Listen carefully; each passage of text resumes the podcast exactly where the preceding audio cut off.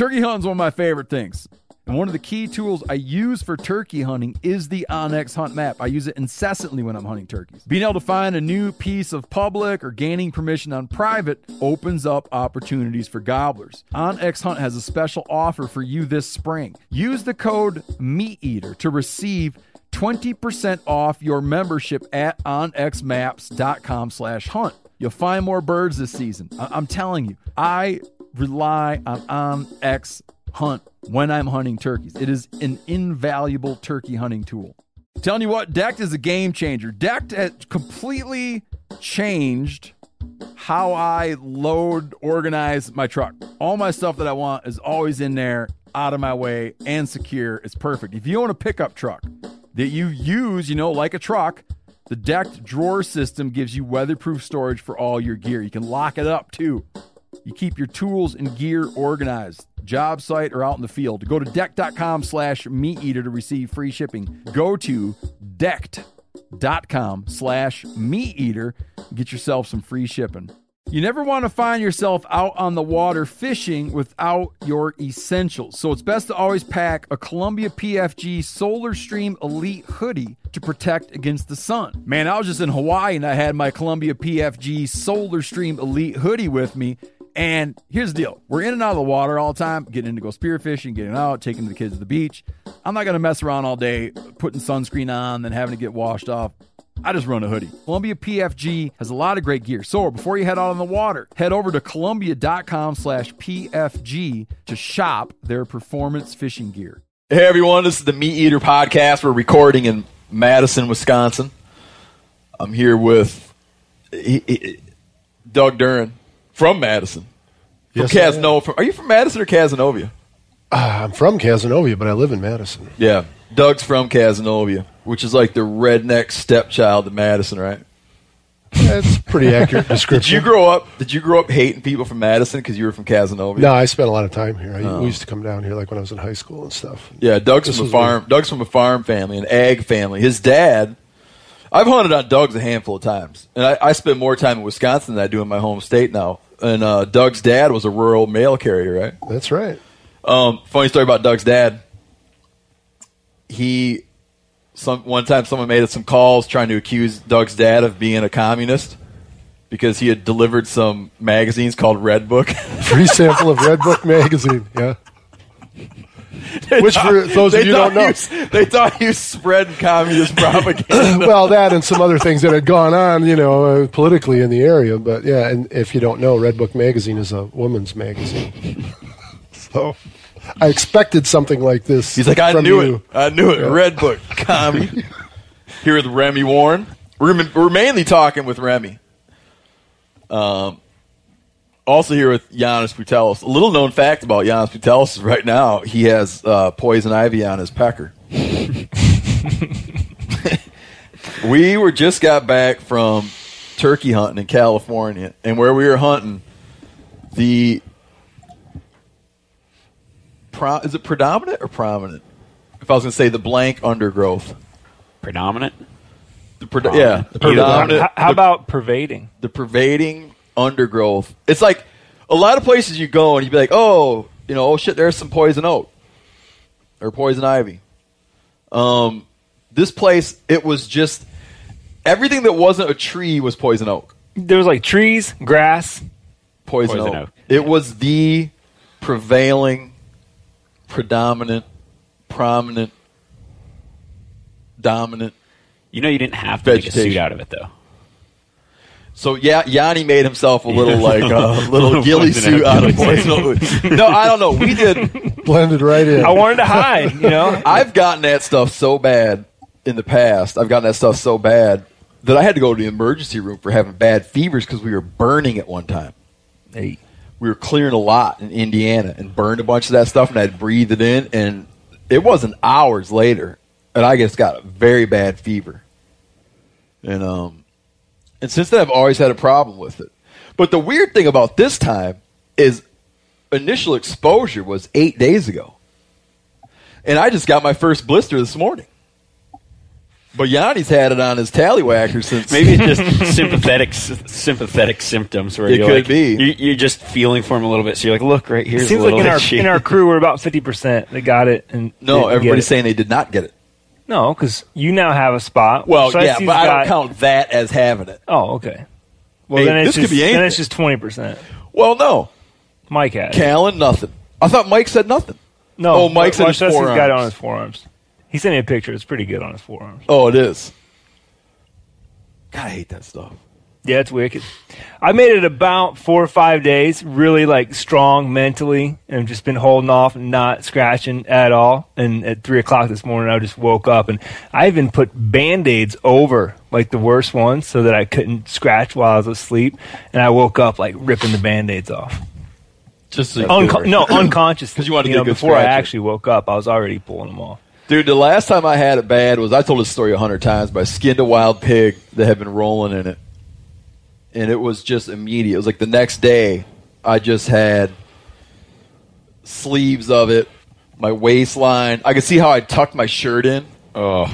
And like actually like finger lines where I had like tucked my wool undershirt in. Like finger lines running down my abdomen. Had it on my scrow. Had it on my tallywhacker. Had it just everywhere, just awful. And then we went to hunt in Montana after that, and it's like below zero. So you're laying in your sleeping bag, just so it's cold, but it's just like, I hate that stuff, man. That seems like the worst. But Yanni's got it pretty good now, and we were taking every precaution. Like we'd hunt, and you'd either have to not hunt. Right. The only way to avoid it would be to not hunt. So we hunted turkeys quite successfully. And we'd come back and just take off your pants and boots. Wash your clothes. Anytime I touched my boots, I would tie my boots in the morning, scrub the piss out of my hands. When I took my boots off at night, scrub the piss out of my hands. I kept 2 or 3 layers on at all times. I feel like I still feel like I defeated it, but it could come out 14 days later. Yeah. When I was blacktail hunting down there, and I did the same. I was just camping though, so I just had a pair of gloves that I always wore. Anytime I was touching any of my clothes or anything, it was like put the leather gloves on. But then I shot some mountain quail with my bow, and then see the arrow laying over there. I was like, no, that's good, because I thought next time I draw that arrow back to touching my face, you're gonna get it. Yeah, I was like, yeah, that was expensive birds to shoot at, because I was like, no, I'm not picking those arrows. Man, back up. I think the next time I do it, I was thinking about every time I hunted in California, I've gotten it in this area. I was thinking about trying to bringing a shitload of latex gloves.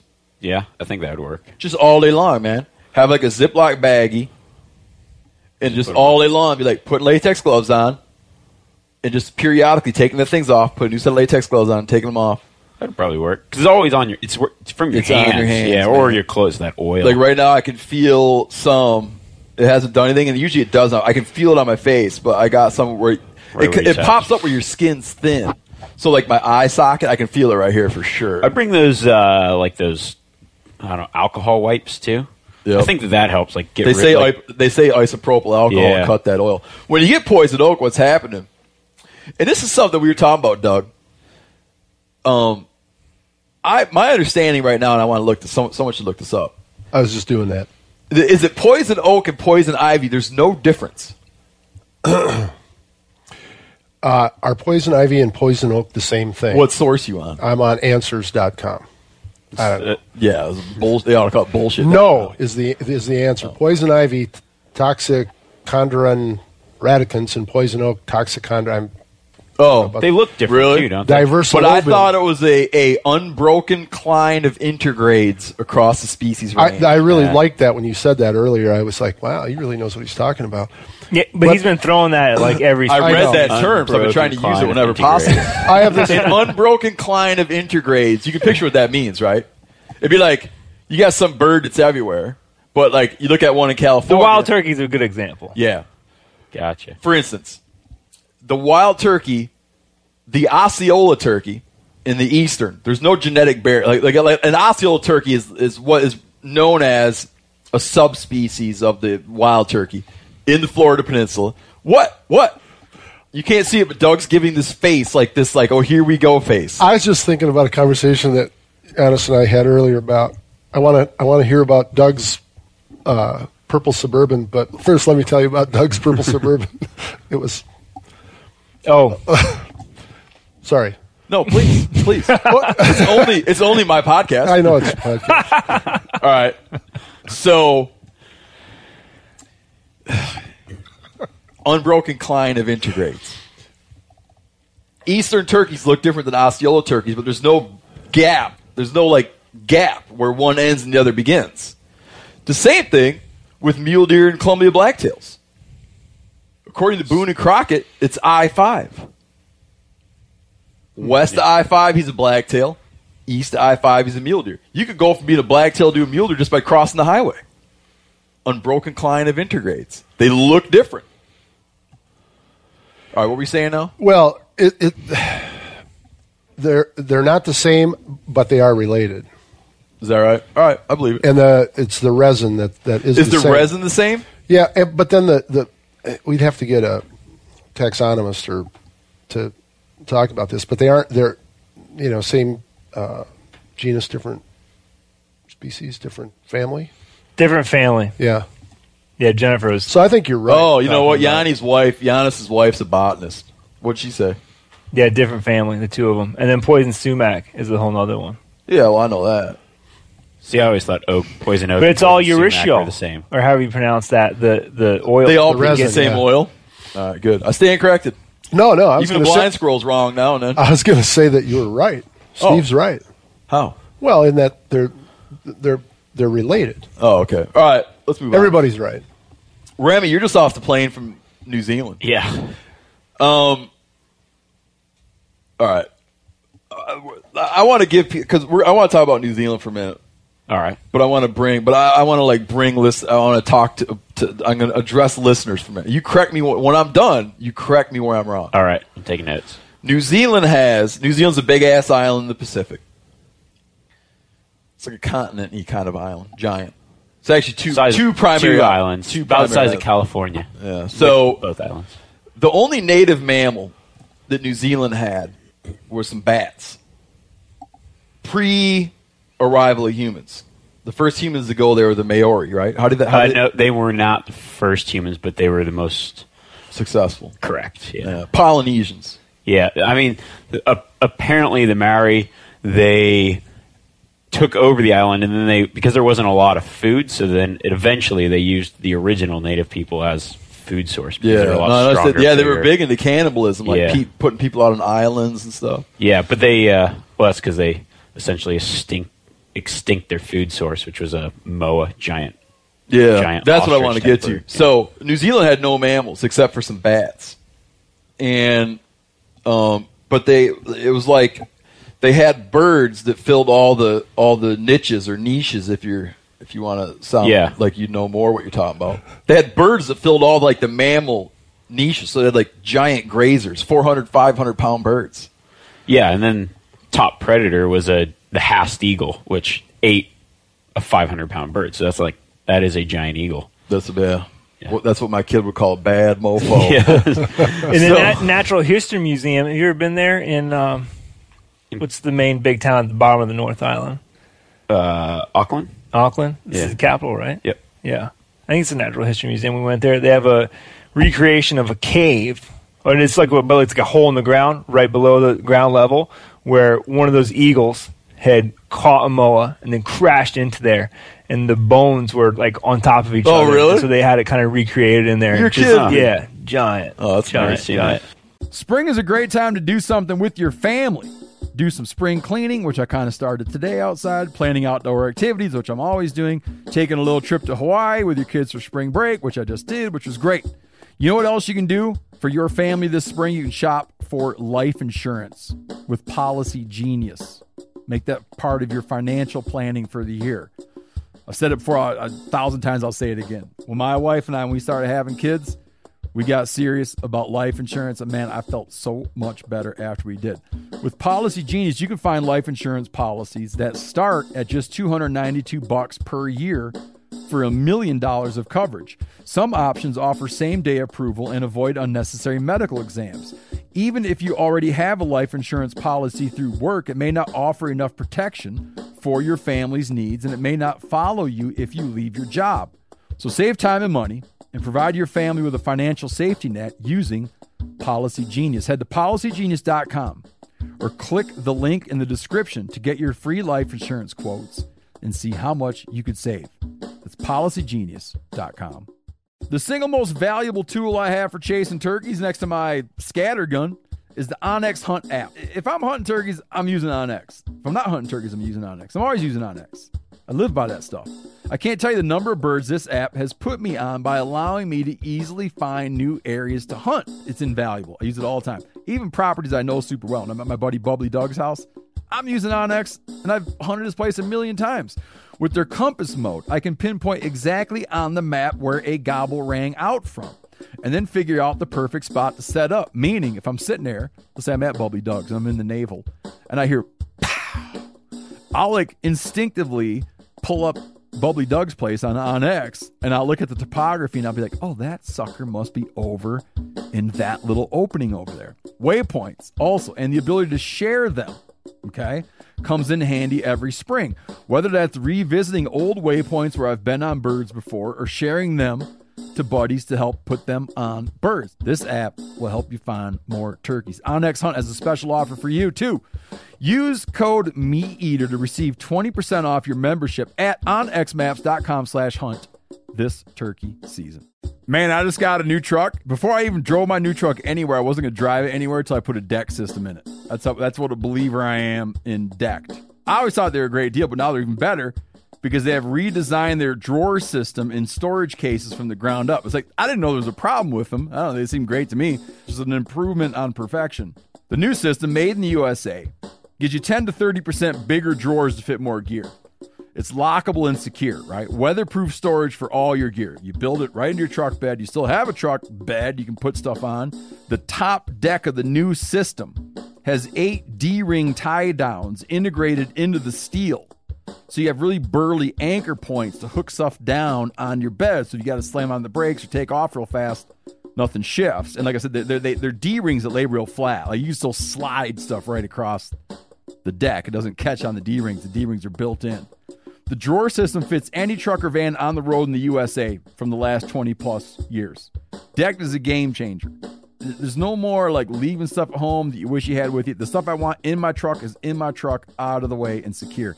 Go to decked.com/meateater to receive free shipping. All right, so New Zealand, there's a problem with islands where when people colonize islands, they tend to eradicate all the wildlife. Like it happened in the Hawaii Islands, like the Polynesians when they arrived in Hawaii led to many, many, many extinctions. And one problem is they show up with rats, Yeah. They show up with rats. People tend to show up places with pigs. Causes all manner of problems. So when people of Polynesian descent show up in New Zealand and everything, it just crashed. Like the place crashed. Pretty much, yeah. They just ecological ran out of food, yeah. And then all those big birds were very vulnerable to overhunting. Yeah. Later, the Brits show up, and I was just reading about this the other day. The British, had these committees. You know how nowadays you belong to a conservation organization? Like I'm a member of a handful of conservation organizations, and the goal of a conservation organization would be that you conserve generally, like you're conserving native wildlife. Pheasants Forever is a conservation organization that tries to conserve an introduced bird, the pheasant. Pheasants aren't from here. They're from Asia. When the British were in New Zealand, they had these things called acclimatization organizations. It's an organization dedicated to trying to make New Zealand seem familiar to Europe. Everybody wants to feel like they're at home. Let's go across the world. Their goal was to bring in, yeah. They were organizations based around bringing in and introducing wildlife. And plants and other things. Everything. There's the worst plant. There's gorse. It's like Let's bring a plant that every time you walk past it, it pokes you and then causes rashes. Was it intentionally brought in? I think so. Just another, I mean, I don't know for a fact, but it could have just been a byproduct of bringing in some other animals or other things. It came out on accident. Yeah, there's just a ton of plants like that have no. Yeah, well, like point. Spotted knapweed here, the dandelion. I mean, look, we have tons of stuff here that was accidentally that rolled in on wheat seeds. Yeah, you know, or thistles, all kinds of stuff. So in New Zealand, they introduced everything. A lot of things stuck, and now in New Zealand, you go hunting there, and you're not hunting native wildlife. But in New Zealand, an environmentalist is someone who wants to kill all the wildlife, pretty much, yeah. Because there's a big movement to. Particularly with predators, because they have a lot of small. No, they don't have any big predators. They have a lot of small predators: weasels, skunks, the omnivorous. No skunks. Possum, but stoats. Oh, not skunks.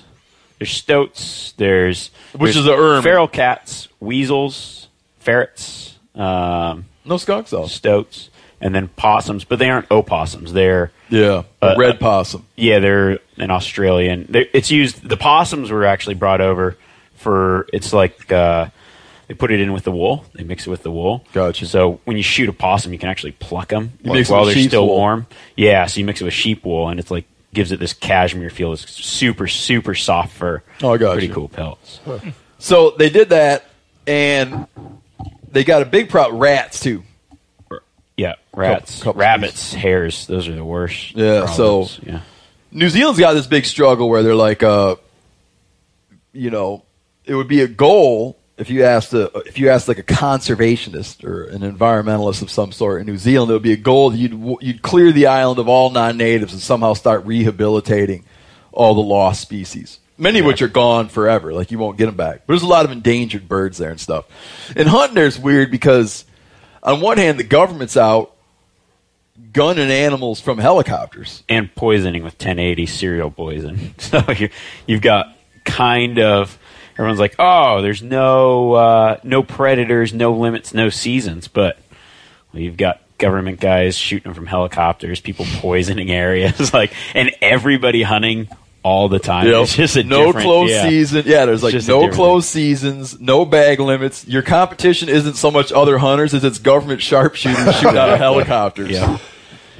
It's just a wild place to hunt. I had a great time. If viewers of the show Meat Eater might know Remi from various things he's involved in, but we did 4 episodes, very well received episodes of Meat Eater that we shot.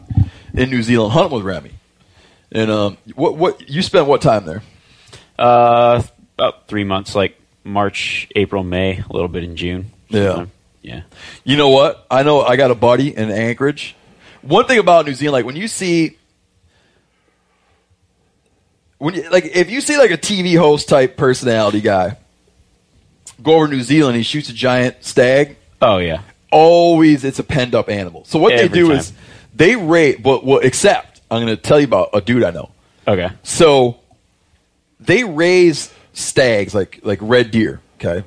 They raise them in order for many things, meat, but also to harvest the velvet for aphrodisiac markets in Asia. Well, and joint medicine. There's a lot of it. Oh, so it's not aphrodisiac? It's like human performance stuff. Oh, is that what the velvet's for? A lot of times, yeah. Oh, you know what? Yeah, okay. Yeah, so, I mean, I'm sure it is aphrodisiac stuff, but recently we've been asked to collect the tails. I guess there's a gland in the tail that they use, like dried up, something like that, on like while they're rutting, this gland. So they sell it then?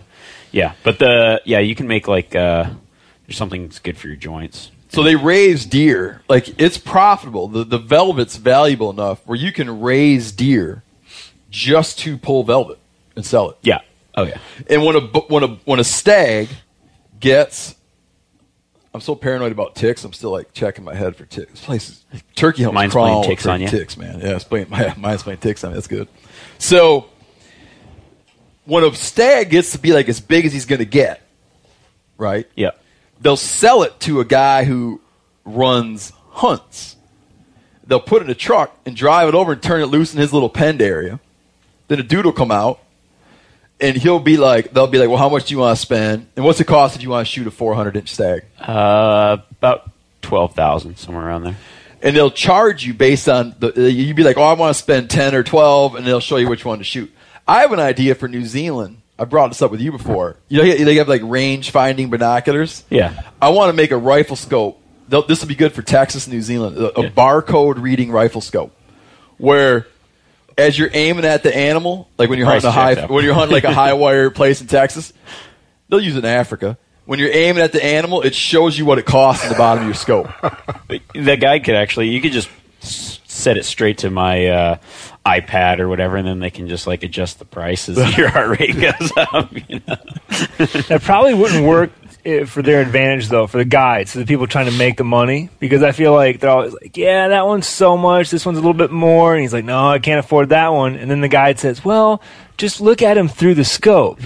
You know, so then you look at him through the scope and you go, oh, yeah, he looks good. Now, I feel like if that price tag was blinking right there, you'd be like, nah, no. That's my wife going to think. No, that's probably a good point. So, but... Yeah, I was watching a guy I've always admired. There's a guy, I don't want to name his name. I've always admired him. And I was watching him hunting in New Zealand. And he's just sitting there and it's just like giant stag after giant stag after giant stag. I'm like, this dude's hunting like a penned up spot. Yeah. But there's this guy I know in Anchorage who was just in New Zealand hunting tar. Okay. And he killed a bull that scored in the 390s wet score. And he said his guide was shocked that they found it. Was it private land? No. Public land. Oh, that I don't know. But it wasn't an offense. Well, yeah. Maybe got away? I call them escaped convicts. Yeah. Oh. Yeah, it's an escaped convict. Because depending on where he's tar hunting, you just aren't going to find them that big. They just don't grow that big in the wild. I mean, it's not. I would say like the real world record is probably in the 330s. Okay. Yeah. Gotcha. That's how big he'd get on a free range place. Yeah. I mean, that's if they were only well managed. I mean, maybe they could get a little bigger, but yeah, it's an escaped. Yeah. So is it supplemental feed that mostly makes them a lot bigger, or just letting them get supplemental? It's the same thing as deer or anything. It's breeding, feed combination. I mean, now there's like when they breed them up, you could have a first year stag, like after, you know, spike, second year, 2 year old that scores 400. Oh, really? Oh, yeah. Like these ones that they grow to selectively bred. Yeah. Apparently they just grew like a new world record. I don't even know what that means really. But, and it was, I can't even remember the numbers, but it's over 700 inches. Or so, but no one's going to accept like a trophy type place. No one's going to accept the score, right? If it's, SCI if it's does, a fenced right? animal. Yeah, they have like a special category for fenced animals. But that's why with them raising so many true wild, my thought is your record should be public land only. And then, you know, there's going to be the occasional dude that shoots one that just escaped. And those guys know. They'd just be like, well, this isn't a wild deer. You. And so, you know, but you can tell like a real big, most stags that are wild are big 12 or 14 pointers. But it's funny because you could be on one of these high fence deals and you'll see these, you know, giant 400 inch stags, but then there'll be some wild ones that they just cannot kill out of there. Oh, really? So yeah. And you see them and they could be like good wild ones and they see death all the time. Those are probably the hardest to kill animal you can find in the world. They just know. I had a friend that's like, he had this wild one jump into his little operation there, or I don't know, maybe it was born in there, who knows. And, I mean, it'd been in there for like 5 years, and they couldn't kill it. It was crazy. I mean, because it just lived in the thick bush, and it just seen every animal on the place get slaughtered. So he's like, yeah, if you want, he's like, go in there and shoot it for me, because it's killing my big stags. I was like, oh yeah, this should be no problem. It took me 5 days. To find it. It was crazy. Huh. I was like, huh, okay.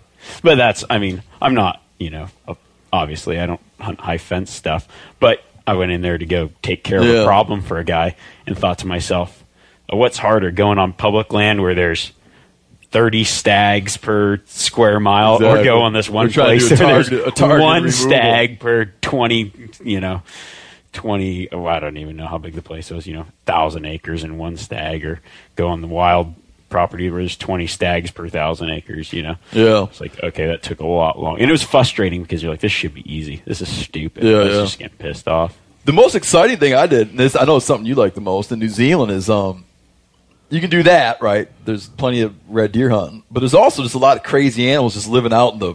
Oh, yeah. Well, I mean, for me, if I'm going to hunt for myself, I'm going to go tar hunting. It's just the country. It's like, okay, I can go on a doll sheep type hunt, mountain goat type hunt, whatever, just on the weekends for fun, every week, whatever. It's amazing. The country is really what it's all about. Public land. Oh, yeah. Open stuff. We just like, you just like drive up these areas, and it's just a matter of like what you're willing to hike. Yeah. You know? We ran into chamois. We went through private land to access, but we were hunting public land, I think. No, the road goes through. The road was like an easement through. But it's open to anybody. Yep. Oh, yeah. Oh, yeah, okay. No, anybody can drive that road. Oh, really? Oh. Yeah, it wasn't even a road, really. Yeah, we just kind of drove up. Basically, like, you're just driving on gravel moraines and stuff up into the mountains. Yeah, because the river's, it's just like, you know, Montana. River's public is between the high water marks, so that's why we drive up the river. Okay. So, yeah, we were there. I don't want to tell you where it is because you'd be screwing Remi over, but we went into a place to hunt, and, did we drive 20 miles? 20 to 30 miles, yeah. Upper river, like just driving upriver, like very careful. You can kind of see where vehicles will go.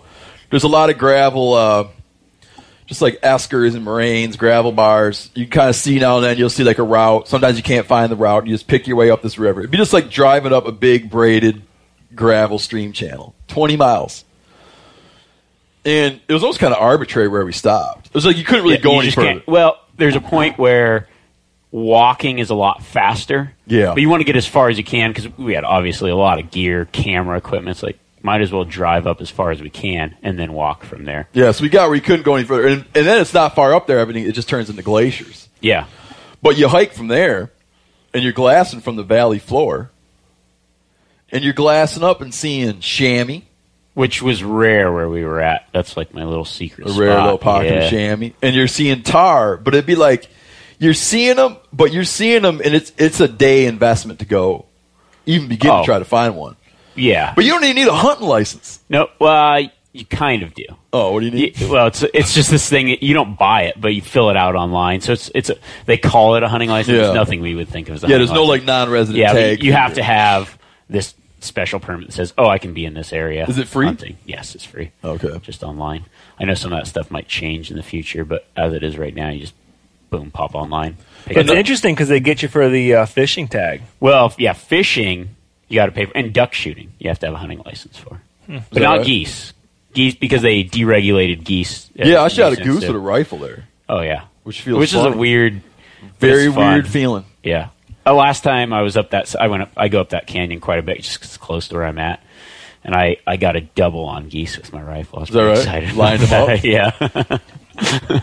I got a buddy, and he's like a crack commando of a hunter. He's a guide, and he's a doll sheep guide. He just rounded up a couple friends, and they went to New Zealand, just all on their own. Yeah, he just did a bunch of research, talked to everybody he could think of to talk to, and just like hunted public land. One of them got a stag. Everybody got tar. I sent him into my tar spot. Oh, did you? Yeah. Oh, you know what I'm talking about. Oh yeah. He I said actually he got into. He had a good hunt up the place that I always go. It's just kind of like, just like anywhere. I'd rather hunt the same place 5 times than a new place every time. Yeah, because you just get to learn the ins and outs of it. And they saw he was telling me about the stag they saw in there. I was like, why didn't you shoot it, man? He's like, I don't know. It just didn't seem big enough. And I went back in there right after they left looking for it. Try to find it. Never found it. Oh, really? Yeah. It was on public land? Yeah. Oh, yeah. Yeah. New Zealand's a trip, man. But here's the thing. I liked it, but it was hard for me because there's no... the animals are missing their sort of context, their sort of historical context. But maybe it's because you aren't around the culture so much. Yeah. Because for me, I go there and, I like... I understand where they're coming from. Like, I've seen the videos and heard the stories from the old timers. And the animals in New Zealand have a very important role in the culture of hunting. Because, well, obviously, okay, they're non-native, but how many non-natives do we enjoy here? Brown trout and pheasants and, you know, all kinds of things. And so over there, the culture of hunting is just different. You got to like look at it through the lens of a native-born Kiwi hunter, where they were essentially not one who hunts Kiwis. Correct. Yeah. Essentially, it is based on culling animals, where the animals were released and then they started to overpopulate. Because there's no big predators. Correct. And so hunting was they would go out and they would shoot for meat, and then. And control the numbers. And then it became a huge meat market thing where they would go and shoot the animals and sell them. And then you got into this era of... these guys feed their... Like, you'll go to a guy that owns dogs. He'll just have, like, a little closet. He just goes, they'll just shoot animals. That's what you feed your animals with. They just cut chunks of meat off and throw it in the dog pen. It's just like... Imagine an inexhaustible supply of meat that was always available to you. Yep. You never had to worry about... And so you go there and like venison is so accepted there, whereas in America it's like this, it's a hip thing or a new thing or something hunters eat. Now everybody eats venison there. That's meat. Like, that's what you eat because it's everywhere. You don't have to go out and like everybody knows somebody that can go shoot meat. You know, you raise a point that I've actually thought of because I mull this over my head all the time when you mention pheasant and brown trout. Like for instance, I was brought up in Lake Michigan. And across the lake, we're in Wisconsin right now. It's growing up in Michigan, on Lake Michigan. And we grew up fishing steelhead, coho, king salmon, okay? Yeah. Now, a guy might have come out from California, Alaska, and said to me, but dude, these are just introduced. Yeah. But to me, it was like just an ingrained part of culture. And it wound up being that I knew, like, academically, it's like, yeah, they're not from here, but they're from here because... They've always, like, from my perspective, born in 1974, they were just here, you know? And it's like, yeah, sure, I accept that they're non-native. And you think about, like, people, you might hunt pheasants in some place your grandpa hunted pheasants. Exactly. It winds up being so, but that's what I'm saying, like, for a stumbling block for me going to New Zealand was, like let me just put it this way. If I go up, let's say I go up to hunt caribou, okay? I'm very interested in sort of, the ecological history of caribou, traditional use patterns among indigenous hunters, right? Right. The way the animal, like, the way it just tied into things, about how the first Americans who ever crossed the Bering Land Bridge were probably caribou hunters, right? I find pleasure in that. It makes things, like, relatable to me in a deep sense. To go to New Zealand, from an outside perspective, I just felt like, yeah, but you just let all this stuff go. Yeah, but it felt like it was yesterday. But it's not. I mean, there's been, you know, it's like, okay, I drew and I could be wrong about this, but I'm pretty sure, well, no, actually, yeah, red deer in New Zealand have been there longer than elk have been in the state of Nevada. So you draw this coveted Nevada elk tag, and you're like, woohoo, I just shot a big elk in Nevada, and you don't even think twice about it. Yet you go to New Zealand, and the deer have been there twice as long. That's right, folks. The Meat Eater podcast brought to you by the New Zealand Chamber of Commerce. Yeah. No, you raise a valid point, dude. You raise a valid point. But it's just when you start talking, if you talk to people that grew up in that culture, I mean, there's so much history of the people there in that hunting and the animals and what it means to them that you respect. You're like, okay, you grew up doing this, and they have the stories of back when they were shooting them, putting them on helicopters and taking them out overloaded and like, guys going into Fiordland and these wild, wild places trying to hunt elk and other things. There's actually moose released there. It's kind of like our Bigfoot. Yeah. Now, it's one of those things where people keep seeing moose tracks every once in a while, but there really are probably no moose left. Are they that good at trackers? I don't know. There's some pretty good hunters. And imagine being able to hunt all the time in mountainous, rough terrain and not having... Yeah, and they all do it seasons, short. Limits, whatever. I mean, these guys are probably some of the best hunters in the world, to be honest. Yeah, that dude that we went pig hunting with. Darren. He's been around the block. Oh, yeah. And, I mean, the guy's killed thousands and thousands of animals. And that bush is rough. It is rough. The mountains are way rough. Oh, yeah. That was some of the sketchiest ground I've ever hunted big game on. Oh, it's crazy. I went to a place, was it last year? And, I mean, I had to cross these glaciers and everything. It's like, where else can you go do that besides maybe the Himalayas and few places in Alaska? Yeah. And go hunt hunt a species that can't be hunted anywhere else in the world, really, like the Himalayan tar at least. All right, Remi wins. Let's take a quick break to give a quick shout-out to one of our supporters, Wealthfront. All right, if you like listening to Meat Eater Podcast for free, you have to pay special attention to what I'm saying, because it's like these boys at Wealthfront help keep Meat Eater Podcast free and widely available. It's an automated investment service that makes it easy to invest your money the right way. So if you want to grow up to be a guy that just hunts and fishes all the time, listen to what I'm saying. Wealthfront software manages your money using investment strategies that used to be available just like super wealthy investors for just about 1/4 of the cost of using a traditional advisor. And Wealthfront monitors your account around the clock 24/7, and they automatically rebalance your portfolio, reinvest dividends, and maximize after-tax returns. Again, man, I'm talking about getting where you don't have to work and you just hunt and fish. You got to invest. I used to not be good about it, but I'm better about it now. Launch us back in, yeah. What were we on? New Zealand. Crazy bush hunters. All right, so yeah, you've made all kinds of money on Wealthfront, and now you're going to go. Seriously, though, do you guys worry about your future? Like, do you do anything to save for the future? Wait, you're saying stockpiling meat in the freezer isn't good enough? It depends on, you got to watch the prices. You got to wrap it right so it's still saleable later. Because I have a forced investment thing now. Like, you ever heard of a SEP, like a tax thing? No. Every year when I do my taxes, they make you, like, save some money. Oh, yeah. Mm-hmm. So I finally have, like, money. Yeah. It's only because there's a gun to my head. They're like, basically, like, you can either save it or give it to us. And I'm like, well, I'll save it.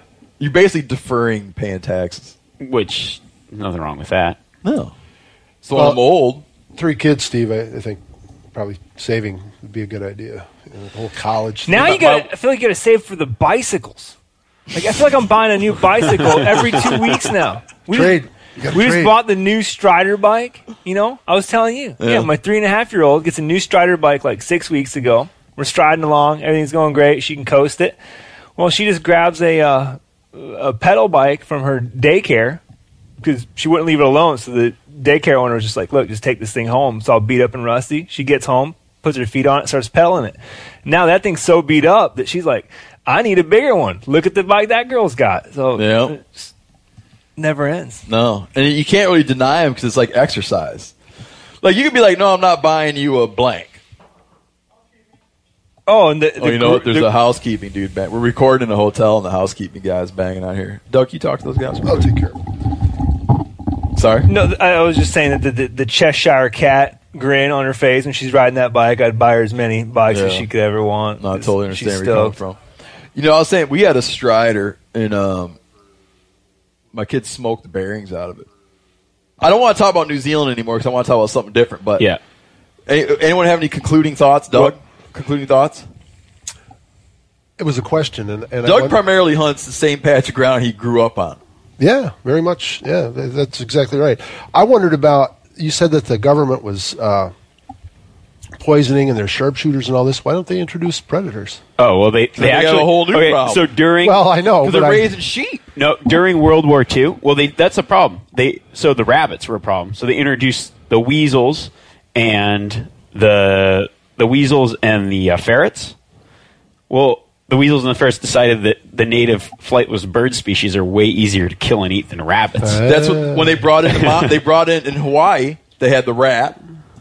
They brought in the mongoose to take care of the rat. And just the mongoose is just devastated ground nesting birds. So you can't get them to focus. This will piss someone off. The writer Tom Robbins was talking about the rat mongoose thing in Hawaii, and he said we used to have a crime problem when we brought in cops. I know. I just found this out recently, though, that during World War II, when all the men were away fighting, the deer population just exploded. You're and kidding. They actually thought about bringing in mountain lions.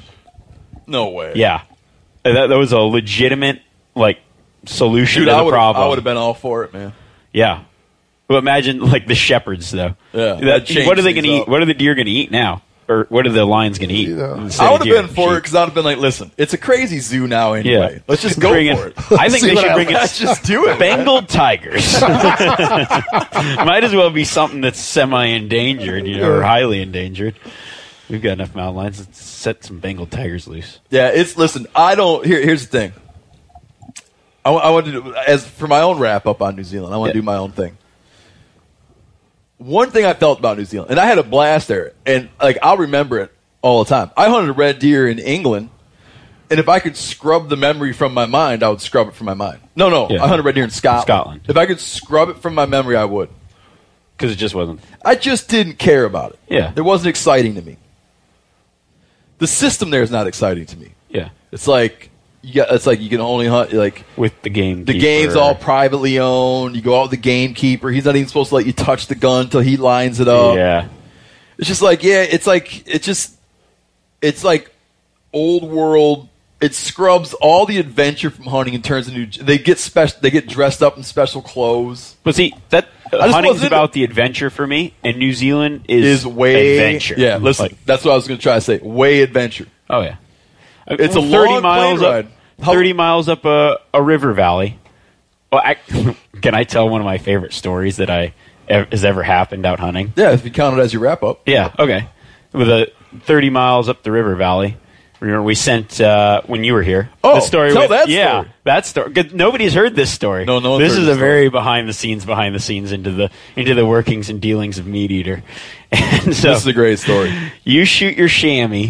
And my buddy Ben, who came over from Australia, he's just hunting around. And so I said, hey, we need some guys to carry equipment, do a little packing. So we've got Aussie Ben carrying cameras and recharging batteries. So we shoot the chamois. And then we send Ben back to the vehicles to charge some batteries. And I'm thinking... It's past dark. Yeah, it's past dark. And we're back at the hut. Cooking up dinner, and I'm like, man, where is Ben? And so... No! He was supposed to have been gone longer. No. Was he? Yeah, he got back early. Oh. Okay, yeah. So he gets back. We thought he'd come back the next day, I thought. No, he was going to come back just after a while. And we were all just joking around. Like, oh, I wonder if... Hopefully Ben's smart enough not to run the vehicle out of fuel. And so we're eating, and Ben comes back, and he just, like, doesn't talk to anyone, no eye contact. And I go, you didn't run the vehicle out of fuel, did you, Ben? Just joking around. And he's, like, real quiet. And then we do our thing, and we're eating, and he comes up to me and goes, Remy, I need to have some words. And I thought Ben was pissed that we were making him the grunt, like, I'm sick of carrying your crap. I'm not going to go up the mountain for tar. I'm like, oh, great. Now he's going to quit on us. Yeah. And then I'm like, we've got this big production crew. The pressure's on me because I'm kind of orchestrating the whole inner dealings out there. Doug's been in that position. Yeah, and I'm thinking, I'm like, oh, great. These guys are going to be pissed. He's going to quit. And he goes, Remy, I don't know how to tell you this. And I'm like, yeah. And I'm expecting him to just be like, I'm sick of carrying crap and charging batteries. And he goes, I shot your truck. And I look at him and go, what do you mean you shot my truck? And I'm like, are you okay? He's like, yeah, well, I was sitting there, and his vehicle, I guess the power plug wasn't working or something, so he gets in my vehicle.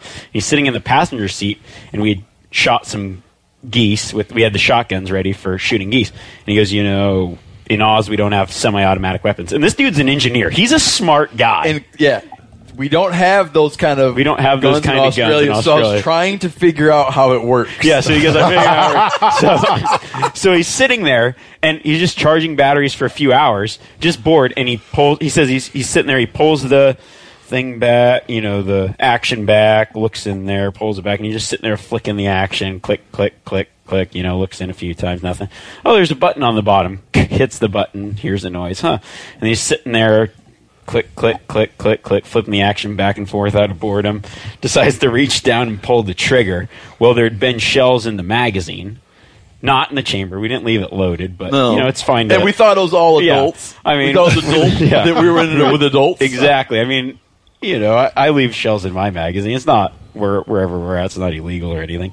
And he pulls it back, pulls the trigger, boom, through the floorboards, blows out the fuel lines. And he... He said that when it went off, it was like shell shock. He opens the door and he's just with his arms on the ground. It would have to scare you half to death. Oh, it'd be so loud. And then not only that, but now smoke's billowing out, and we're 25-something miles back. We towed that car 20-some miles. I told them that I always knew Australians were good shots because they could shoot a truck while it's running. But, yeah, so we had to tow that view and multiple river crossings over rough terrain. He's like he didn't blow his toe off. Oh, well, that's why I always set the barrels, barrels down. But do you know my dad carried shotgun pellets in his foot? That's what you're saying. Yeah. For just... Ever got shot? Yeah. Well, I think no. I'll tell. I'm actually gonna. I'm giving a talk tonight at the university. I'm going to talk about that story for a minute. So I don't want to. Yeah, don't want to ruin it. Yeah, I don't want to blow it because you guys might be the only people there. You like that son of a bitch talked about this earlier. Remember, the worst though was towing. How long did it take? About 8 hours to get the vehicle back. Took forever. All day. It was all day. And then we realized me and you were. I was steering the back vehicles, just sucking diesel fumes. You were a soldier sucking diesel fumes with me for 10 hours. I felt so sick after that. If I remember right, so sick. I repeatedly brought up the idea that we should cut a piece of vacuum hose, and patch the line. And someone kept saying, maybe you, that once you run these kind of vehicles out of gas, that doesn't work. Well, because of the diesel engine, but they're built on compression. They fixed it and said that's not true. You can fix it, right? And I didn't. Yeah. Well, I don't think we could. I was accidentally right. You were accidentally right because we didn't have the proper tools to fix it. Because remember how bent the fuel. I mean, everything was. Yeah, I had no idea what I was talking about, but ended up. Well, being accidentally right. It was more of a general like, can't we just pull something from somewhere else and patch it up? Yeah. And theoretically, we could have. I'm not a very good mechanic. No, I bet you're a better mechanic than I am. I doubt it. Maybe we should have a contest. All right, but Yanni, got any wrap up? Because I want to talk about why Remi came back. Quick wrap up to some people listening, because I know I grew up in Michigan, and we couldn't even have the ammo like within arm's reach. I think of the gun in the car. Is it the rule something like fully that? Fully enclosed case? Yeah. Yeah. No, because not in this state anymore. Well, anymore. Because the great governor here got it where you don't need to have your gun case. That's right. No matter what else, you don't have to case your gun anymore. Back east, it's very strict rules on that. And then you move out west, and it's like in a couple of years, you're used to just having, whether it's, shells in your magazine of your shotgun or, rifle cartridges, down in your action of your bolt action rifle in the backseat of the truck. It's like totally normal, right? We just drive around like that. Grab your gun and go. Out west, I think, when did I get my first shotgun? I think I was 8, 9. 9. And Dad's like, here's a shotgun. They're like, you can keep it in your room, but you can't have shells in the magazine. And I was like, but we can have them in the magazine when we're driving around.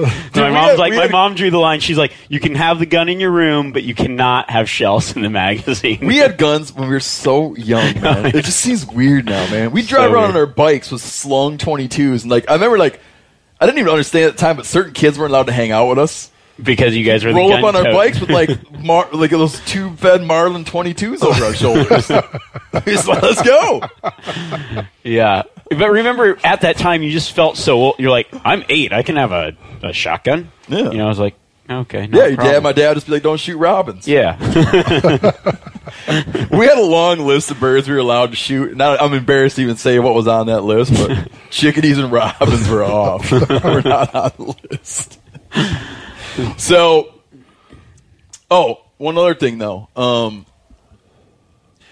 meat there is good though. The tar. Oh, it's my favorite. When we killed a tar, we made barbecue, tar. That was fun. All right, that's not what I want to talk about. So, Remi, you came back in town because your new show that's on. Exactly. Now, when I met Remi when I went to hunt in New Zealand with him. You had already been doing some television. Yeah, I'd been doing solo hunters for about a year, 2 years, something like that. Yeah. By then, yeah. I wanted Remi to come on and be like when I was on vacation, I wanted Remi to host Meat Eater, but instead he's got his whole new damn show now. Like, I'll still come on. I'll just be like, today we're gonna cook up. What's the worst thing you could think of to eat? We've already eaten a coyote, and I saw you eat a monkey. Is there anything just for here? It's just folks. Yeah. People. I think that can be arranged. No, red fox and hedgehog are on the list. Not hedgehog, yeah. Groundhog.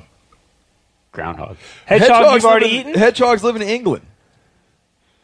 You can't kill a hedgehog; they're too adorable. Well, whatever the one is back east, not the prairie, not the woodchucks and groundhogs. Yeah, woodchuck. Same damn thing. We might be able to. We might be able to arrange a woodchuck. We'll go out to Doug and hunt woodchuck. It's a good time of year to get them too. They spend a lot of time out of their burrow right now. Yeah. So, anyways, now Remi's been working with same folks who make Meat Eater to launch a new show, Apex Predator. Talk about that. Yeah. I mean, what we were my thought was, I think if you watch Apex Predator is just a show you have to watch to understand. Yeah. Because it's not necessarily a hunting show. And especially coming from a guy like me, my life is hunting. But straight hunting. Straight hunting. I mean, I guide for a living. I write for Western hunting articles and magazines. I do solo hunters, yeah, which Remi, is all well, I want to bring this up. I wound up knowing you from reading your articles in Western Hunter. Right. And which is and funny. I said, I want to meet this guy because you'd write great articles. I remember you had a great article about, like, you do a lot of stuff like self-guided stuff, how to, like, get away from the crowds, backcountry junk. You had this really cool article about, like, trying to find, like, hunting mule deer in high-pressure areas in Nevada. Yeah, it's funny that well, when I got the first email from you, you were talking about hunting in Montana, I think. You know, looking for some ideas in Montana. I was like, I'm going to New Zealand in a month or so. Want to join me? I'm like, yeah, sounds awesome. I might have even got your contact from Chris Denham. I think so. At Western Hunter Magazine. Yeah, which is funny because you sent the email, you know, I'd watched. Now I can't even remember the name. Wild Within. Yeah, and I loved that show, and it was funny because I'd been talking about that show before I got your email, and then I was like, that's strange. The guy that's on that show just sent me an email. It's like the most random email I'd ever received, probably. But it turned out being pretty cool. You're able to go to New Zealand. Yeah. So then we met, and I was like, yeah, I really wanted to work with you more. So talk about Apex, though. Yeah. So like, just give give what it is. Okay, so. Like, what it's a study on. It's looking at the way humans have become or are the top predators. And there's a lot of factors that go into it. But I have this thought that we can look at, like, if you look at every animal on the planet, they all fill a niche. They're specially adapted. They do something specific to survive, and that's how they get by surviving. Whether it's a predator animal or a prey animal, they all fill a certain spot, and they're all really good at something. But as humans, we can look at something that nature has specialized in and try to mimic it for our own hunting tactics, our own hunting style. Or it really, like, the more we do the show, it amazes me how much we actually compare or can compare to these animals that we think are way out of our league or hunt so different than us. We've taken a lot of tactics and a lot of things from a lot of different aspects in nature. And one of the things that got me thinking about doing a show like this, I was hunting elk in Montana, and it was the very first time I saw a wolf. And I'm walking, and I see this wolf. Wow, it was 30 yards away. And at this point, this is before you saw wolves in Montana. Yeah, yeah. You know, now it's, yeah, this was like mid-90s. I mean, I was ecstatic. I'd never seen a wolf in my life, and this was awesome. And it was just kind of looking at me. I get my video camera out. I'm, like, trying to film it. And cool, I saw a wolf today. So I go, and I'd been stalking. Where was that? This was in the Bitterroot Valley in Montana. Do you remember what year it was? I could think it was 2002. Okay. Yeah, something like that. Maybe 2000. Yeah, 2000. And, you know, so I see this wolf, and I'd been hunting this specific bull elk. I'd passed up a lot of elk. I was hunting one big bull that was behind my place. So I see the elk out on this far ridge. So I walk around, and I get set up, and I'm on the backside of this ridge, and the herd elk's there. Well, sure enough, here comes the wolf hunting the same elk. And I only saw the one. So I don't know if he was just hunting alone, which a lot of people always talk about him hunting in packs. All the elk that I've witnessed get killed by wolves have been single wolves. Is that right? Yep. Never seen a pack attack wolves. I've seen 4 elk killed personally, like just visually watched elk getting killed. They've all been by single wolves. You're shitting me. No. That's interesting. 2 cows, 2 bulls. 2 spikes. Hmm. Yep, 2 cows, 2 bulls. And so anyways, the wolf goes and gets the elk running. And I'm like, damn it. And it's a hot, it's one of those early September days. But I thought, in my mind, I was like, I know this area so well. I know where those elk are going. And they had this up and down, up and down, up and down. And you watch them come up just after the first rise. Their tongues are hanging out. You've seen it, you know, like they get, it's like running a horse uphill. They get tired fast. A lot of people don't, you think like you could never catch up to an elk. And I thought, I'm just going to run straight up this ridge and try to cut them off. So I literally started sprinting to the top. And I get to where, it's probably, it's 5-6 miles away. But I just ran up to the top, took my route. I could see them going up and down the ridges. And I get to the spot where I think they're coming up. And they are dead tired. By this point, they are walking. Their tongues are hanging out. You can see the veins in their face. Like, they just look gassed. And I stand behind a tree, and all the elk start walking by, just looking about half dead, tired, at probably the furthest were 20 yards. I whip out my camera. I take a few pictures, and the bull never showed up. And I think what happened was, because his antlers were so heavy, he took a different route. He went down, because I ended up walking down and seeing 2 other bulls that were smaller, lower. But it just put into my mind at that point, that's exactly how the wolf would have hunted him. And I would have never thought in a million years you could catch up to a herd. Everybody says, once you spook elk, they're gone 10 miles. You'll never find them again. There's some validity to that, because a lot of people aren't going to... Right. But in heavy timber, it's fairly open country. But they do get gassed. They don't have the ability to sweat like we do, or they're a large animal running in the heat up and down steep mountains. And just by knowing the terrain and other things, I was able to catch up to him, and had the bull gone that route, I would have killed it. I got some cool pictures. I still have that picture on my fridge. It was like the first time. And then walking, so fast forward a few years, I was out guiding one day, and as a guide, you have to get really good at killing elk in a certain amount of time. So you can't mess up. Where they hide, where they do this, you have to know them so well, because each week we're killing 2 public land elk for 10 weeks, which you just got to be on it. So I know these elk pretty well, and I have certain routes that I walk in certain mountains, because I know where they prefer. Like, you look at the whole mountain, the elk will be in one spot. They could be 1 million acres, and they're going to be on 100 of it. Yeah, and you get the sense that if you killed every elk on that mountain range and let new elk come in, they would do the same thing. They would be in the same spot. Right. And I have a certain way that I walk this ridge, because I know the way that the thermals go in the morning, the winds, the way that I can come in through the trees and be hidden at this point where they like to bed. Then I walk up and do this. So I'm walking my route, which has worked forever, and I see some wolf tracks.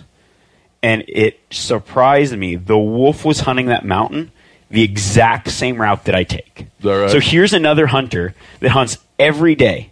And it's like, I figured out something. Like, it was just like, we are so similar. We hunt. He knows where these elk bed to. He knows the route. He knows. And we're hunting them in the exact same fashion. It was crazy to me. Yeah, it's interesting. And so I started thinking about it and thought, okay, what other animals can we learn from or emulate? Like, if I had just watched how the wolf did things, I would probably come to the conclusion that it took me 10 years to figure out this route.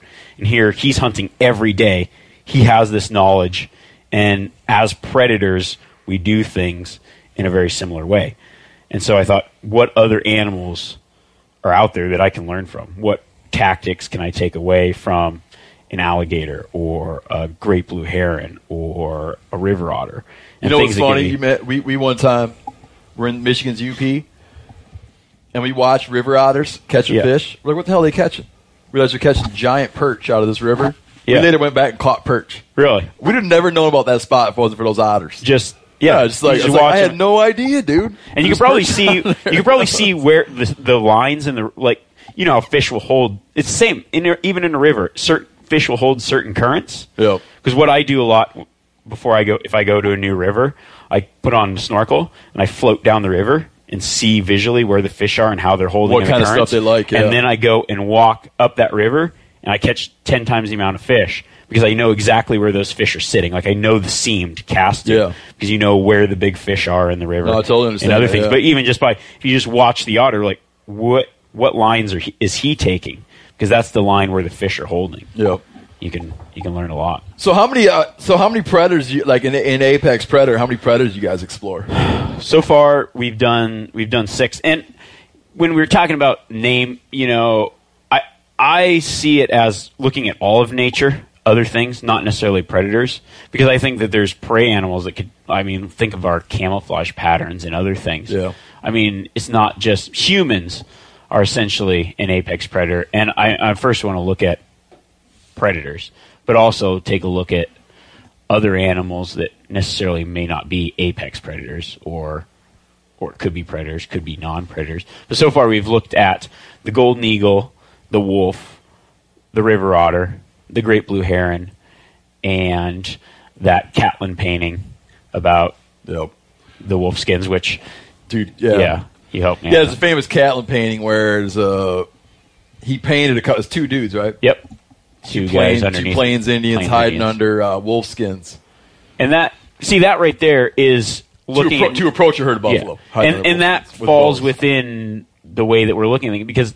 obviously they observed animal behavior and figured out a way to make it work for them. Oh, yeah. I mean, as you mentioned in that episode, the bison, when they see an upright human, know that if they run, they're safe because the humans can't catch them. But if they run from the wolf, the way the wolf hunts is by getting it to run. If they stand there, the wolf won't attack them because it knows it's outmatched. So they saw, when the wolves are there, the bison stand there. Let's throw a wolf skin over our back, and then we can spear them or shoot them with our bows or whatever. Yeah, no, that has to be just like direct observation. Direct observation. Yeah. And then there's the thought of, well, the first episode was the alligator, and that one, like, so what days is Apex on? It's on Sport. So, Thursday. 8 p.m. Yeah, so it's I feel like it's the same slot. It's the same slot as Meat Eater. Yeah.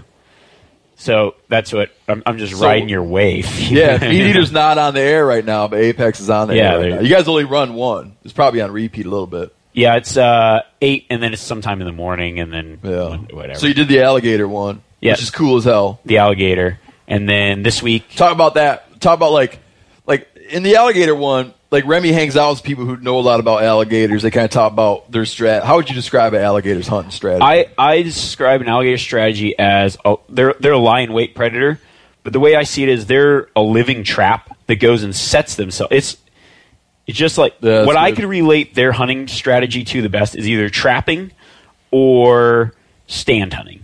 They aren't a spot and stock type animal. They, like where a lion sees the prey, sneaks in, and kills it. The alligator is just based on patience. And that's something Western hunters like myself do not have. Yeah. I have happy feet.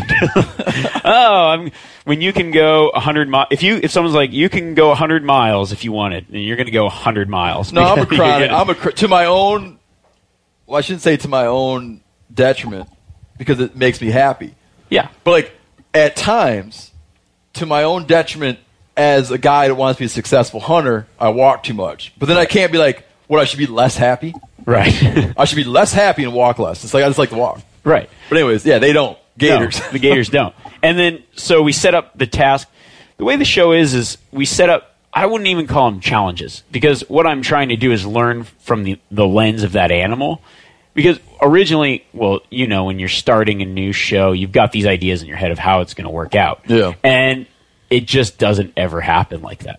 Especially, let's go try to grab a pig with my hands in the swamps of Florida. And the focus was on the task of grabbing the pig. And what it turned out to be was learning from the alligator. And I was like, yeah, that should be the point. What am I trying to learn here?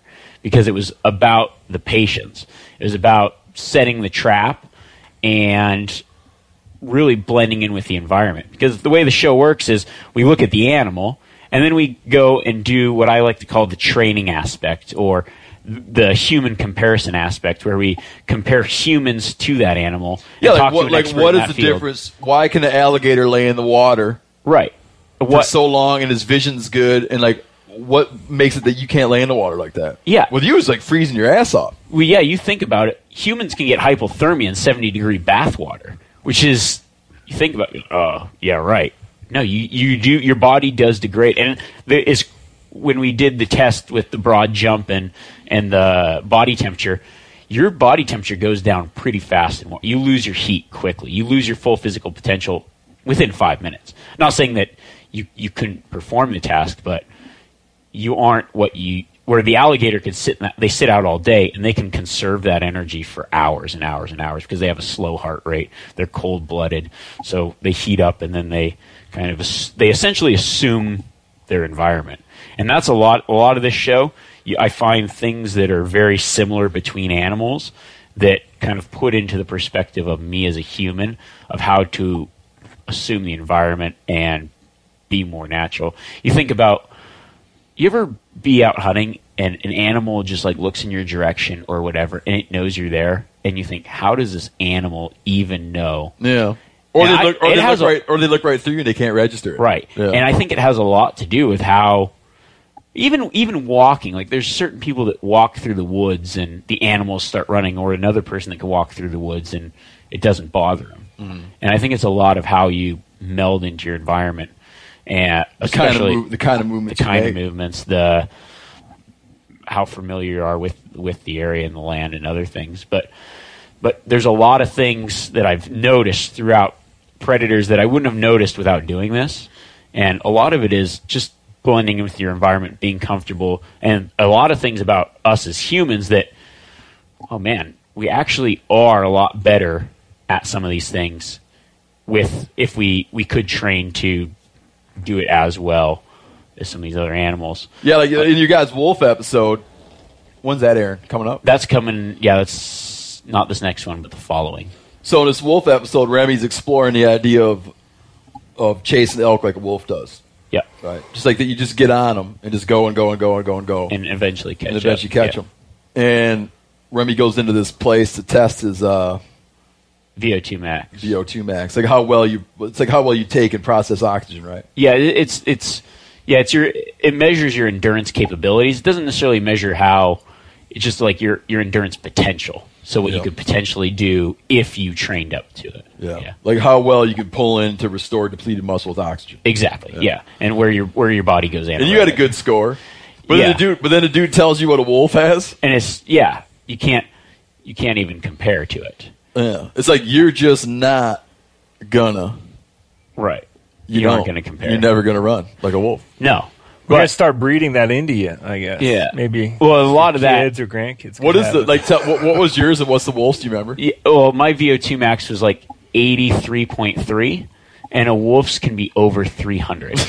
But then, see, the other thing that I learned, though, is some of the stuff, a lot of it's just genetic or, because the 83.3, I guess they did like, Lance Armstrong was like 86 while he was blood doping. Yeah. Or something like that. Like it's in mine. Just so happened to be like preternaturally high. Naturally high. It's just like in the top probably 1 percentile of people. But I think that's pretty genetic because I'm just in a family of endurance type athletes. Yeah. Even like my grandma's finished Ironmans over the age of 50. Just last year. Yeah. No, she's like 70 now, but she still goes every year for her birthday. She goes and we hike this big mountain. It's like she'll do that forever, I would think, as long as she can. But a lot of it, yeah, and then there's aspects where you can't even compare to these animals. But we have the advantage of it all comes down to our brains. We can devise ways to improvise where these animals have to rely on their natural ability. We can strategize. Yeah, borrow stuff. Exactly. Borrow things, create things. and try to outthink things. You like to think you could outsmart an elk or a deer, but sometimes it's a lot harder than you anticipate. Did you know Rocket Money can cancel a subscription for you? They'll even alert you when there's been an increase in a subscription price and negotiate rates for you. I can see my subscriptions in one place, and if I see something I don't want, Rocket Money can help me cancel it with just a few taps. You wouldn't believe how many people are paying for subscriptions they don't use. This happened to me. It's annoying. This helps you find it out and get rid of it. Well, Rocket Money is a personal finance app that finds and cancels your unwanted subscriptions and monitors your spending and helps lower your bills so you can grow your savings. Rocket Money has over 5 million users and has saved a total of $500 million in canceled subscriptions, saving members up to $740 a year when using all of the app's features. Stop wasting money on things you don't use. Cancel your unwanted subscriptions by going to rocketmoney.com/meateater. That's rocketmoney.com/meateater. rocketmoney.com/meateater. The single most valuable tool I have for chasing turkeys next to my scatter gun is the OnX Hunt app. If I'm hunting turkeys, I'm using OnX. If I'm not hunting turkeys, I'm using OnX. I'm always using OnX. I live by that stuff. I can't tell you the number of birds this app has put me on by allowing me to easily find new areas to hunt. It's invaluable. I use it all the time. Even properties I know super well. And I'm at my buddy Bubbly Doug's house. I'm using OnX, and I've hunted this place a million times. With their compass mode, I can pinpoint exactly on the map where a gobble rang out from and then figure out the perfect spot to set up. Meaning, if I'm sitting there, let's say I'm at Bubbly Doug's, I'm in the navel, and I hear pow, I'll like instinctively pull up Bubbly Doug's place on OnX, and I'll look at the topography, and I'll be like, oh, that sucker must be over in that little opening over there. Waypoints also, and the ability to share them. Okay, comes in handy every spring. Whether that's revisiting old waypoints where I've been on birds before or sharing them to buddies to help put them on birds. This app will help you find more turkeys. OnX Hunt has a special offer for you too. Use code MeatEater to receive 20% off your membership at onxmaps.com/hunt this turkey season. Man, I just got a new truck. Before I even drove my new truck anywhere, I wasn't going to drive it anywhere until I put a deck system in it. That's what a believer I am in Decked. I always thought they were a great deal, but now they're even better because they have redesigned their drawer system in storage cases from the ground up. It's like, I didn't know there was a problem with them. I don't know, they seem great to me. Just an improvement on perfection. The new system, made in the USA, gives you 10 to 30% bigger drawers to fit more gear. It's lockable and secure, right? Weatherproof storage for all your gear. You build it right into your truck bed. You still have a truck bed you can put stuff on. The top deck of the new system has 8 D-ring tie downs integrated into the steel. So you have really burly anchor points to hook stuff down on your bed. So you got to slam on the brakes or take off real fast. Nothing shifts. And like I said, they're D-rings that lay real flat. Like you can still slide stuff right across the deck. It doesn't catch on the D-rings. The D-rings are built in. The drawer system fits any truck or van on the road in the USA from the last 20 plus years.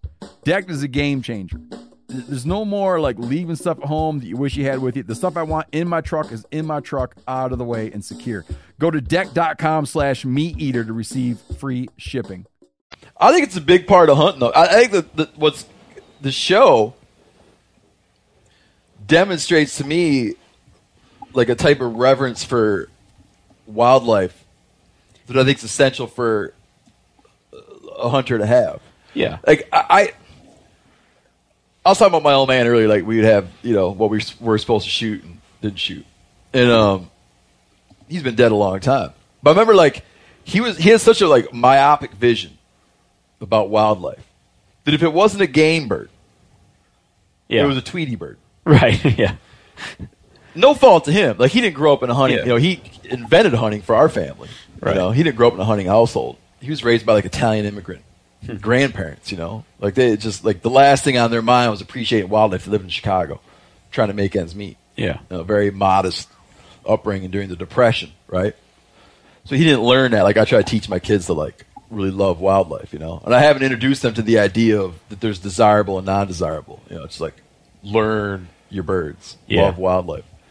But like a lot of hunters, man, it's like really easy to get in that sort of like good guy, bad guy attitude about wildlife. I remember I duck hunted with some guys, and they had in their mind there was mallards, and there was the term scrap duck, right? You know, which I think is like it's disrespectful.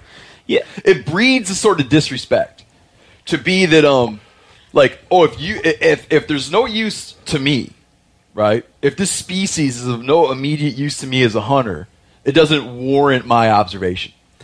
Yeah, and I think there is that approach. But how many? I think a lot of hunters. Well, maybe I'm just talking about myself here, but I love every aspect of being out there. Yeah. It's not just that one animal. It's hunters. A lot. It's hard to explain to non-hunters because hunters love animals. I've always admired animals. That's the reason that I started hunting, because I liked animals so much. But for me, it was. I remember being a kid flipping through those animal cards or animal fact sheets. Like, I would collect them. My thing was animals. I loved figuring out what they did, how they lived, and that's why when I got into hunting, it was I could become a part of their system. And that's what really felt cool to me is I liked the idea of when I first went out hunting, almost this feeling of when I shot a bird, it was now my bird that I was a part of. Like, the birds that are out there, I could see the animals at a distance, but now hunting, it put me in that situation where that bird is now mine. Now I can eat that bird. And it was just this cool feeling of being a part of it, like immersed, not just looking at. It's so hard to explain. No, I was recently having this conversation. I was out hunting with a first-time hunter, and I was explaining that that I'm sort of the opposite of a Buddhist, you know, because when I do, like, I'm interested. I try to be interested in all animals. I try to study all animals. But it always for me, just like Apex Predator, the show, it always winds up being like sort of like coming back around to in some way me. Yeah. To like, what does it mean for me? Right. Like, I love a piece of information that when you hear pines, like if you're not a hunter, you might be out in the woods and hear a pine squirrel chattering. Yeah. You might just be, oh, the pine squirrel's out chattering. And I hear it, but what I hear is that pine squirrel's pissed. Right. About something. Yeah. And he might be pissed about something far away. And I mean, he's not pissed about me. Something is pissing that thing off. It could be, I've heard him bark at elk. They really bark at bears, right? Yeah. So it's like, you hear that, and that's like sending a message to me. So I'm interested in pine squirrels. I've eaten them, but I don't like hunt pine squirrels. I'm interested in pine squirrels. I want to know everything I can know about them. I was fascinated to hear that they're a big predator of snowshoe hares, one of the leading snowshoe hare predators. Which I did not know that. That's crazy. And that when they chirp, they're pissed at something, and it's not a noise you should ignore. Yeah. There's an animal over there making him real mad. So I love them for their own sake, but I do internalize it in some way where I'm like, okay, I like this animal, but what does he mean to me? What does he mean for me? The same way I've many times found dead animals and other interesting things by just observing. Like, you see a bunch of ravens up in a tree circling around, getting all excited. There's probably something dead laying over there. Yep. I have a multi-tool that I still own that I was just watching a bunch of ravens once and walked over there and found, you know, four moose hooves in a multi-tool. Really? Yeah. Some dude like gutted a moose and left his multi-tool laying there. And so I'm like, yeah, I dig ravens. And I like their body language, and you know, I just can't help but personalize it. And Apex Predator is cool because it acknowledges that. Like, you look at one like herons, you know. Yeah. What is the heron doing when he's standing out there? Like, why? Like, how does he do what he does?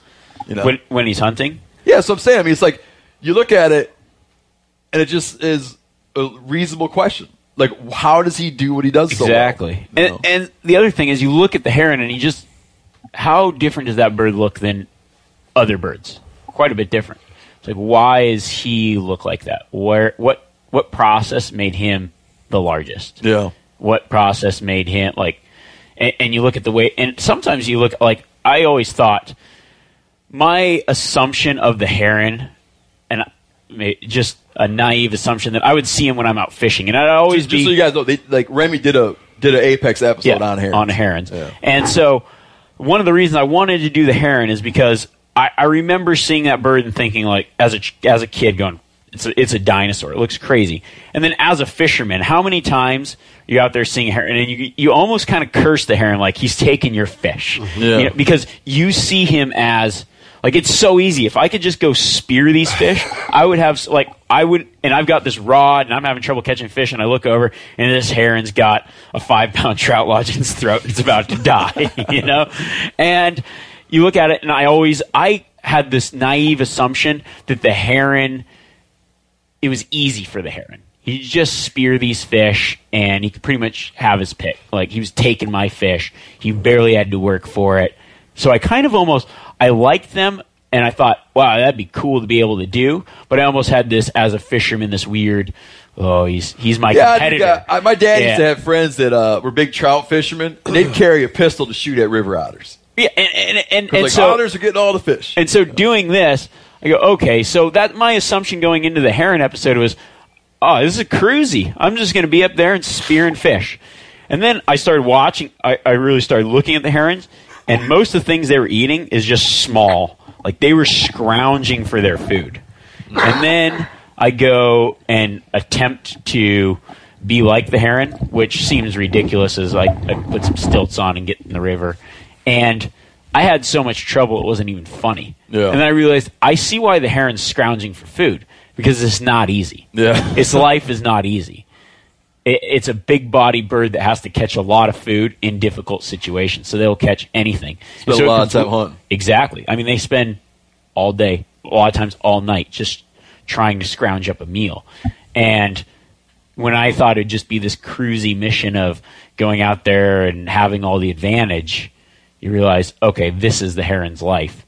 And then I learned a lot of things on, okay, yeah, you have to be patient. You have to pick your spot well. You have to take advantage of opportunities. Yeah, trial and error. Trial and error, yeah. You know, my old man, he didn't make live wells. You know, like a washing machine, how they have the tub, perforated tub in a washing machine? He used to just pull the steel tubs, and he used to make them out of steel. Yeah. And just set it in the water with a couple bricks in it. If you guys are hearing, like, what sounds like just a constant scratching and rattling, that's Doug Duren. Playing with his headset. Trying not to cough into the microphone. All right, so my man had these steel wash tubs, and he used them for a live well. So we just set it in the water and put a couple bricks in the bottom to keep them from floating away. And as we caught bluegills on our dock where I grew up, we'd throw them in the live well. And then when it was enough to bother scaling them and flaying them, we'd scale them and flay them. And it's perforated, so they're getting aeration, you know? Yeah. And the herons used to land way down the beach and pull a painstaking stalk on that tub, on the live well. They never just got like, they never understood. I'm just going to land there and eat it. They're like, they land way down and they just start sneaking and sneaking and sneaking, and they get up and whack bluegill, you know, fun to watch, man. Yeah, but they had to like reach over the edge, you know, to get down in there. But they pick it up, the vibration from the fish or something, you know. Yeah, I think that, and they have almost like polarized. But he's not seen through there. He's not seen. So they're underneath, under the water, feeling the vibration. In a perforated steel tub. But I feel like they would, I don't know, they would just feel the vibrations with their feet or something. They would, they'd know that those fish were there. Because that's what, even in the muddy water, there's a lot, like the herons would actually walk and kick up small prey, and then they would essentially jab where they thought it's going. Like a bonefish does. Yeah, they just kind of like push things up with their feet, and then as they felt it swim away, go for it. But it's a lot. They also have to deal with things that we have to deal with as well, like water refraction and other things that make it hard spearfish underwater when you're above, and then imagine not having good water visibility or clarity or low densities. Yeah, just makes it. It's a hard knock life for the heron. When you look at him on the beach, going, "Oh, yeah, dude, that bastard, he's got it made." And that's not the case all the time. Yeah, no, that's good stuff, man. So Thursday, 8 p.m. Watch it, and then what's really cool is if you don't have television. Oh, we forgot to say it's on sports. It's on the same network. Yeah, same network, same time. Sports 8 p.m. So if I wonder, you maybe have TiVo Meat Eater. Like maybe I wonder if it's on that time slot or if it's on the name, and it may just pop up. It's probably on the name though. But if you are a Meat Eater fan, which most people listening I imagine are, you can just tune into the same bat time, same bat channel, Different show. And if mugs want to check you out on Twitter, Facebook, what should they do? At Remi Warren or Apex Predator TV. But see, I'm more of a non-traditional media user myself. Yeah. I'm traveling all the time. I like to watch stuff on my Netflix, internet-based stuff. So the bonus part is if you don't have the network or you don't have TV, you can go to apexpredator.tv and just click on buy the episode or the season. And the time it airs... Is that a VHX deal? VHX deal. Oh, okay. So when it airs on Sportsman's Channel, like that week, you get it in your inbox. Yeah, so you can go... So you don't have to wait till the end of the season. You get it that night, but Thursday. No, because Meat Eater's like meateater.vhx.tv. Go to apexpredator.tv. That's it? Yep, and then there's the link for the VHX. It's all right there. And you get it, and I think it downloads at 8:30 p.m. You can stream it or download it. Exactly. Can you buy a single episode? You can buy a single episode, or I'm pretty sure you can get the seat. What's a single episode worth? $2.99. Sweet. Worth checking out. And you don't have to wait till the end. You just, while everyone else is watching it, you just wait 30 minutes, boom. Yep. You got it. For those that don't have television, which there's probably quite a few out there that don't. I didn't for the longest time. So. $2.99. It's worth that. You'll learn that much worth of stuff. Yeah, definitely. So. If you want to see those old Meat Eater episodes with Remi and Steve in that sweet New Zealand country we were talking about, you can go to meateater.vhx.tv, and it's in Volume 3. Or if you go to themeateater.com, you'll find links to go find and download those episodes. Yeah. And we sell, like, Meat Eaters are up in these little blocks. They're all in one block. The New Zealand ones. You can buy all the New Zealand shows, and you'll be able to see, like, a lot of the stuff we covered about New Zealand. It's kind of like if you watch those all together, you'll kind of get, you'll get the picture of New Zealand. Those are some of my favorite episodes. They're good, man. Just the visual, it just looks awesome. Yeah. Well, and then Crossing the River was pretty sweet. I rewatch those ones all the time. I'm like that. Oh, they're great, man. We had Mo. Yeah, Diamond Mo Fallon, man. Done a good job. He's like just a great, great cinematographer, and he shot those episodes, and they're beautiful, man. We shouldn't have tied that rope to you, but I don't care. We did it. Gone and done it. Yeah. Step one, never tie yourself to a rope across a river. I don't know. Live to tell tale. Exactly. All right, concluding thoughts, Yanni. Oh, Yanni's got his Hunt to Eat t-shirt on. Go to what is it, Hunt to Eat? .com? Yep. Go buy one of Yanni's t-shirts. HuntToEat.com. Thank you. That's Yanni's concluding thought, Remi. I'm going to go buy a Hunt to Eat t-shirt. And then... Are you really? Yeah. I like this one. Yanni never has them in stock. He sells them out faster than they can print them. They look pretty sweet. We have some that hopefully by the time this podcast airs, we'll be back tomorrow. We'll be back in stock. Yeah, they should get back in stock like today. Hunteat.com. Buy Remi's buy Yanni's t-shirts, and then because then Yanni's gonna take all of his money and invest it in Wealthfront. There you go, and bicycles, and bicycles, and fantasy football or baseball, and then he's gonna come out in New Zealand. Concluding thoughts? Yeah, I mean, if you haven't seen the show, don't worry about Yanni hunting. Oh, I'm not worried. Because Yanni used to be a hunting guy, then he came to work with us. But the other day we had a day off. Just blasting turkey. Goes out, got a turkey. See? Living life. He don't worry about that kid. All right, concluding thoughts? If you have not seen Apex Predator, you have to check it out. And you can do so on apexpredator.tv or Sportsman's Channel. So what's the website, though? apexpredator.tv. Oh, www.apexpredator.tv. Easy. Yeah, anybody can remember that. Yeah, and then, obviously, if we've got my favorite thing about the show is our web videos. If you want to have a good laugh or see something crazy, you have to check out our web videos. Yeah, so go check out some content. So, you can see what Remi looks like. We've got some You're not married stuff. Yet, are you? I am not married. Remi's still in the market. I am single. Wow. Yeah. Ladies. You know what? But that's what you get when you travel around. How old are you, Remi? 24/7. I just turned 30. Few weeks ago. Do you have a large investment portfolio? Yeah, I've got a large portfolio, yes. Okay, so Remi, he's got a huge investment portfolio. Single. 4 freezers? 4 freezers. Good looking kid. Doug's married. Concluding thoughts? I'm excited about this $299 deal on the Apex Predator because I don't have cable anymore, and so I'm in. Did you buy one of Yanni's T-shirts yet? That's the next thing I'm doing. 2XL, and we have those in stock. All right, how much in are those? In stock, same price as the other ones, $24.95. Doesn't cost any extra to be a big guy. So $25 plus $3 to buy one of Remy's shows, $28. I got that money in my pocket. Can I get it right? You'll be looking good and watching good. All right. That's it. I don't have any concluding thoughts. My concluding thought is we get a lot of people who are always writing in to ask like a good bang for your buck elk hunt because they live in the East and they want to go out and do an elk hunt. Check out Remi too for that. You know, good elk hunts. Yeah, affordable elk hunts. I'm pretty jam packed though. All right, never mind. Yeah. Don't go talk to Remi. But just go out and hunt. Go out and hunt Doug's place. Come in from the backside. Yeah. Come in from the backside. There aren't any elk there though. Come in from the backside and shoot a giant whitetail on Doug's place. Go with a bow. Go with a bow and hunt weekdays. You have your place to yourself. No one's going to hear enough to say nothing. All right, kids. Thank you for listening.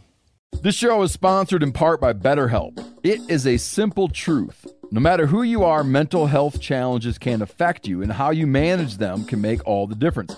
That's why everyone should have access to mental health support that they need and that meets them where they are and helps them get through challenges. BetterHelp provides online therapy on your schedule. It's flexible, it's simple to use. You can connect with a licensed therapist selected just for you. Learn more at betterhelp.com. That's better, HELP.com. Telling you what, Decked is a game changer. Decked has completely changed how I load, organize my truck. All my stuff that I want is always in there, out of my way, and secure. It's perfect. If you own a pickup truck that you use, like a truck, the Decked drawer system gives you weatherproof storage for all your gear. You can lock it up, too. You keep your tools and gear organized, job site or out in the field. Go to decked.com/meateater to receive free shipping. Go to decked.com/meateater. Get yourself some free shipping.